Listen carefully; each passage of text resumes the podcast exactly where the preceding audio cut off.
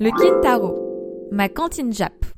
Le Kintaro est une cantine traditionnelle japonaise. Là-bas, pas de sushi, pas de yakitori, mais plutôt d'énormes bols de ramen et autres plats typiques comme l'anguille, les gyoza et bien d'autres.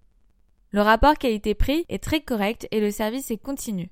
Dans la salle, les plats et les clients s'enchaînent et le patron tient ses troupes. Buzzy.